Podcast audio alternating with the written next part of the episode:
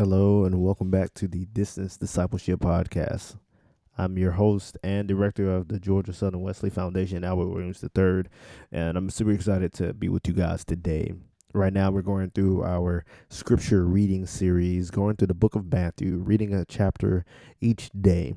And today, we're going to be reading chapter 12, and it goes like this At that time, Jesus went through the grain fields on the Sabbath his disciples were hungry, and they began to pluck the heads of grain and they and to eat. But when the Pharisees saw it, they saw they said to him, Look, your disciples doing what is un, not lawful to do on the Sabbath. He said to them, Have you not read what David did when he was hungry, and those who were with him? How he entered the house of God and were are in the presence of bread, which it was not lawful for him to eat, nor for those who were with him, but only for the priests. Or have you not read in the law how on the Sabbath the priests in the temple profane the Sabbath and are guiltless? I tell you, something greater than the temple is here. And if you had known what this means, I desire mercy, not sacrifice, you would not have condemned the guiltless, for the Son of Man is Lord of the Sabbath. He went on from there and entered their synagogue. And there was a man with a withered hand. And they asked him, it, Is it lawful to heal on the Sabbath? So that that might accuse him. He said to them, Which one of you has a sheep? And if it falls into a pit on the Sabbath, will not take hold of it and lift it out? How much how much more valuable is a man than a sheep? So it is lawful to do good on the Sabbath. Then he said to the man, Stretch out your hand. And the man stretched it out, and it was restored, healthy like the other. But the Pharisees went out and conspired against him, how to destroy him. Jesus, aware of this, withdrew from there, and many followed him. And he healed them all, and ordered them not to make known, make him known. This was to fulfill what the prophet of Isaiah had spoken.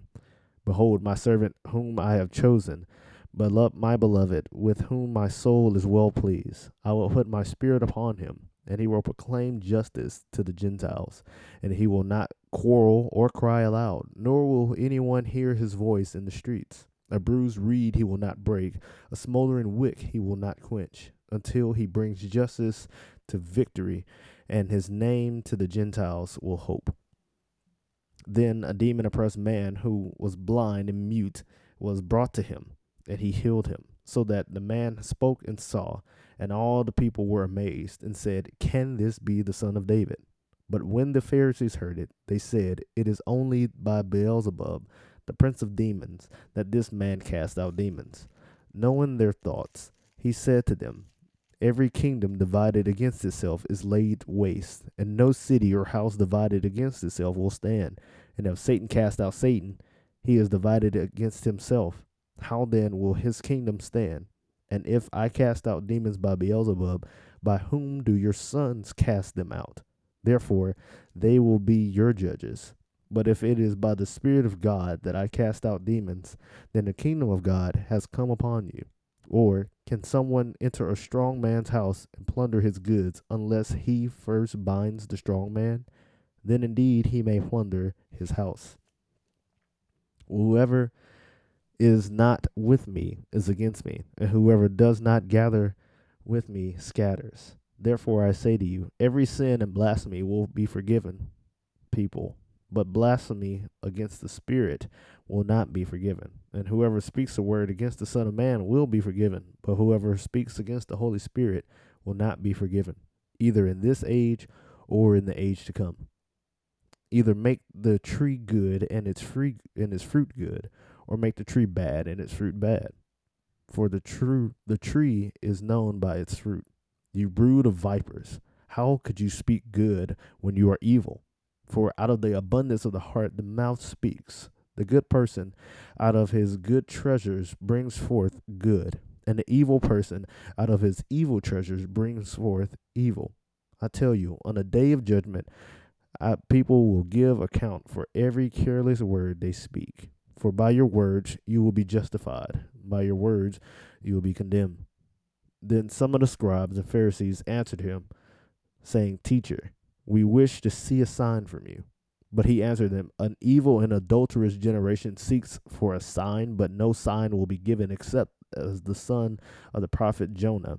The sign of the prophet Jonah. Just for as Jonah was three days and three nights in the belly of a great fish, so will the Son of Man be three days and three nights in the heart of the earth. The men of Nineveh will rise up at the judgment with this generation and condemn it, for they repented at the preaching of Jonah. And behold, something greater than Jonah is here. The queen of the south will rise up at the judgment with this generation and condemn it. And for she came for the ends of the earth to hear the wisdom of Solomon. And behold, something greater than Solomon is here. When the unclean spirit had gone out of the person, it passes through waterless places seeking rest, but finds none. Then it says, I will return to my home for which I came. And when it comes and finds the house empty, swept, and put in order, then it goes and brings with it seven other spirits more evil than itself, and they enter and dwell there and the last state of that person is worse than the first. And so will it be with this generation. While he was still speaking to the people, behold, his mother and brothers stood outside asking to speak to him. But he replied to the man who told him, Who is my mother and who are my brothers? And stretching out his hand towards his disciples, he said, Here are my mother and my brothers. Whoever does the will of my Father is in heaven is my brother and my sister and my mother. That is chapter 12 of the book of Matthew. We hope and we pray that you are blessed by this. Have a good one. Bye bye.